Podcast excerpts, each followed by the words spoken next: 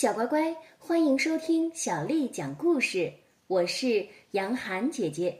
今天，杨涵姐姐继续为你讲的是《画给儿童的包公探案故事之志断合同文》的第四集《智取真相》，是由布印编辑部改编，新世界出版社为我们出版的第四集《智取真相》。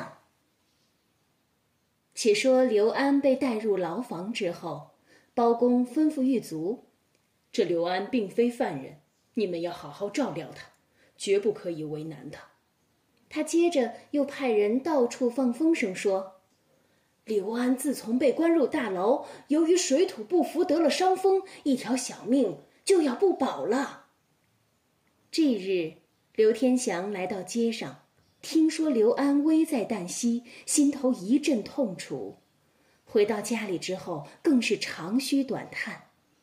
一旁的妻子杨氏就问道：“你叹什么气呀？”天祥就把他听来的事对他说了。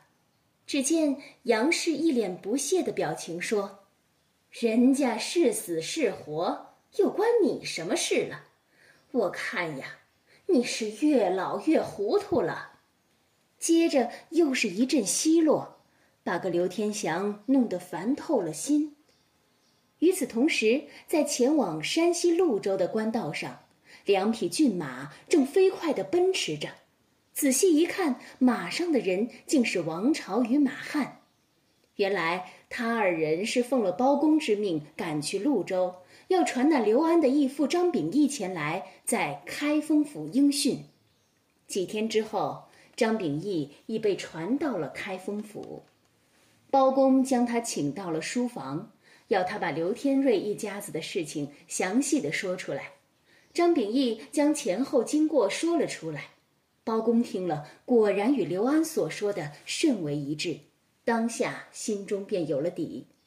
接着，他又安排了张秉义与刘安见了面，父子两人在牢中相见，心头一酸，不禁相拥痛哭失声。包公一边劝慰，一边说：“刘安，你且放心，把你投入这牢里，只是一时的权宜之计，你的冤情，本府会查个清楚，还你个公道。”次日一早。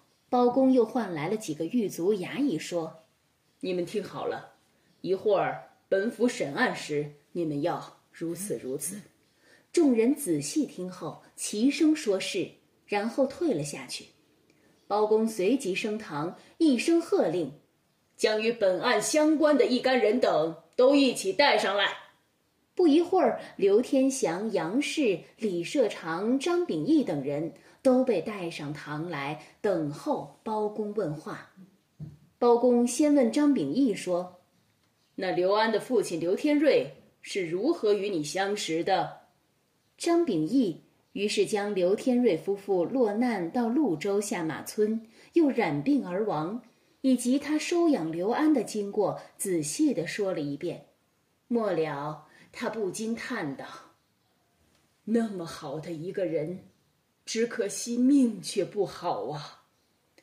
包公又问杨氏，杨氏仍然说：“我没有拿那刘安的合同文书，谁能知道他不是骗子呢？”包公听后怒上心头，呵斥道：“好你个杨氏，你刁蛮无理，竟连自家的侄子也诓了！来人呐，把那刘安从牢里给提来！”让他与杨氏对质。衙役们一声答应，几个人便往牢内提人去了。不一会儿，几个衙役又回来了，他们禀报包公说：“大人，那刘安病得像堆泥似的，已经奄奄一息，提不来他了。”一听到刘安生命垂危，李社长不禁悲从中来，就哭着对那杨氏骂了起来。好一个狠毒的婆娘啊！我女婿的一条命被你害了，你的良心能安吗？杨氏也不甘示弱的回道：“人又不是我杀死的，怎么说是我害了他呀？”李社长又说：“你用那棍子敲得他头破血流，有邻居众人作证，还说你没杀人。如今刘安命在旦夕，难保不是你那一棍子种下的因。”二人正你一言我一语的争吵时，只听见有个狱卒慌慌张张的跑来堂前禀报说。大人，不好了！那刘安已经因病重断了气，死了。李社长一听，当场嚎啕哭出声来。反观杨氏，听说刘安已经死了，脸上瞬间露出了欢喜不迭的神色。一想到刘安不能来对质了，不禁脱口说道：“死得好，谢天谢地，免得我家遭累呀。”包公在堂上看得一清二楚，但他一言不发，只吩咐衙役道：“来人呐，立即叫人去验那刘安的死因。”不一会儿，验尸的人回来禀报说：“刘安的头部曾遭到撞击，应该是因此致死的。”这其中的一切全是包公设下的计。戏码演到这里，前后十分顺利。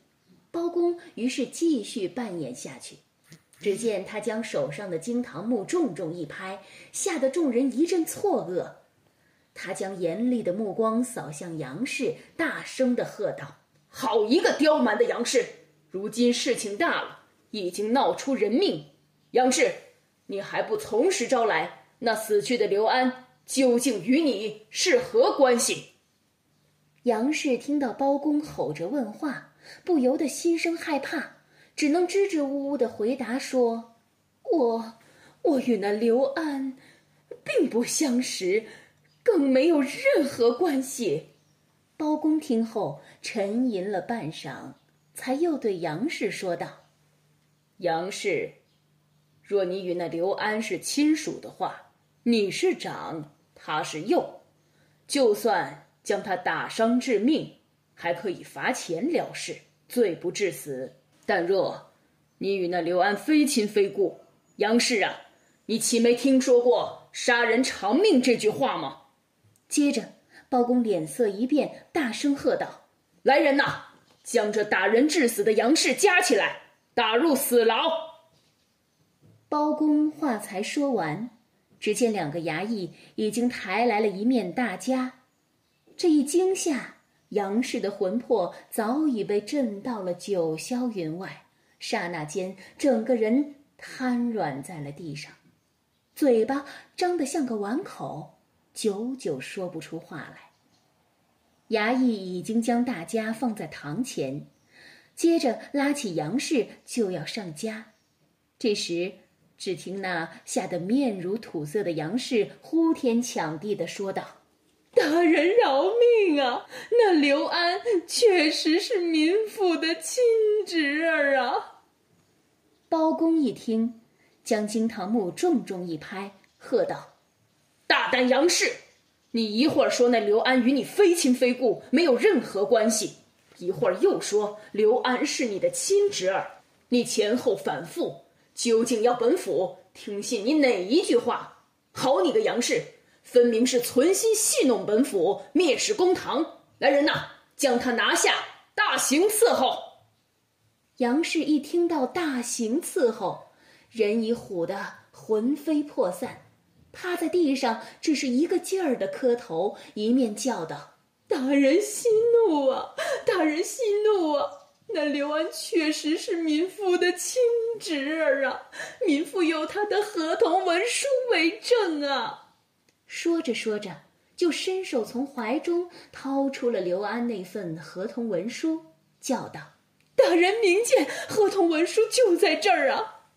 一旁的王朝一个近身，将杨氏手上的合同文书取了，便递给了包公。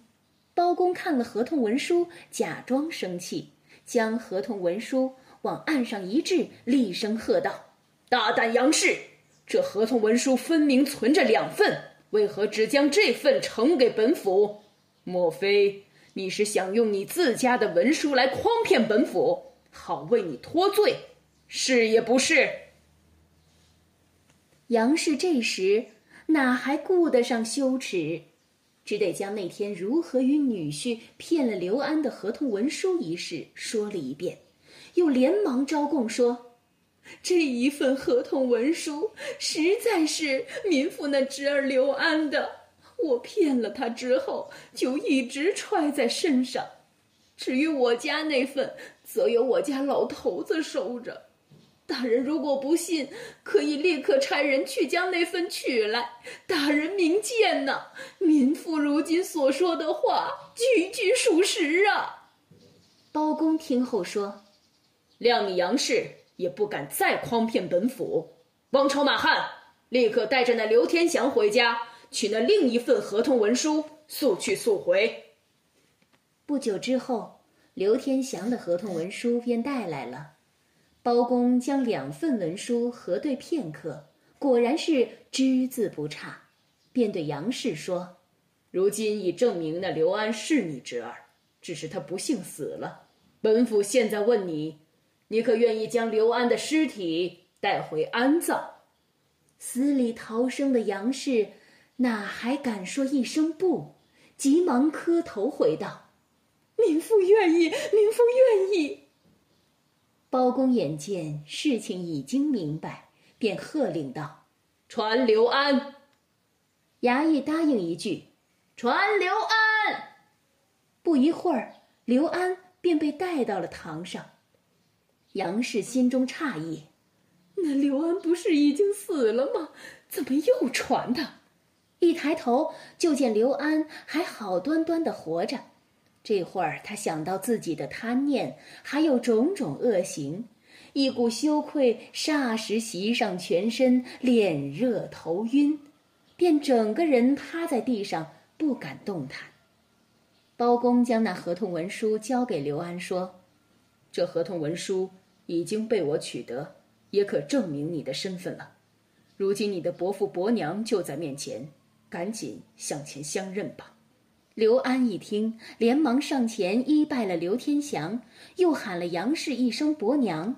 只是那杨氏已经羞得恨不能有个地洞钻进去，哪里还敢抬头看刘安一眼？包公看在眼里，又说道：“公道自在人心，如今本案已经大白，这张秉义有仁有义，刘安孝行可嘉，都应该给予表扬。”然而刘天祥，你懦弱无能，险些铸成大错，本应惩罚。本府念你年岁大了，就免你之罪。至于杨氏，逆伦害人，居心不良，本应该重重定罪。现在就罚你白银十两，以为赎罪之用。本案审判到此，相关众人可服气。只听众人齐声磕头道。福气，包大人英明啊！回城，刘天祥一路埋怨杨氏说：“你这个黑心的婆娘，竟然捅出这么大的篓子！”杨氏只是低头不语，岂敢回嘴？然而，当他二人回到家里，却已不见了女儿女婿。原来，女婿李三，女儿花瓶，听闻官司已经结案，怕受惩罚。二人匆匆收拾了细软，早已逃之夭夭，不见了踪影。第二天，张秉义陪同刘安正式拜见了刘天祥，又安葬了天瑞夫妇的遗骨，然后便要启程回到潞州。李社长也选定了个吉日，让女儿定奴与女婿刘安成了亲。一时之间，定一坊上下张灯结彩。一片喜气洋洋。一个月以后，刘安夫妇辞别了李社长，拜别了刘天祥夫妇，便踏上了前去潞州的路途。其后，包公制断合同文书的故事就不胫而走，在民间流传了下来。小乖乖，今天的故事就为你讲到这儿了。如果你想听到更多的，中文或者是英文的原版故事，欢迎添加小丽的微信公众号“爱读童书妈妈小丽”。接下来我要为你读的是宋朝诗人范成大写的《夏日田园杂兴·其七。夏日田园杂兴·其七。宋·范成大。昼出耕田夜绩麻，村庄儿女各当家。童孙未解供耕织，也傍桑阴学种瓜。夏日田园杂兴·其七，宋·范成大。昼出耕田夜绩麻，村庄儿女各当家。童孙未解供耕织，也傍桑阴学种瓜。夏日田园杂兴·其七，宋·范成大。昼出耕田夜绩麻，村庄儿女各当家。童孙未解供耕织，也傍桑阴学种瓜。小乖乖，晚安。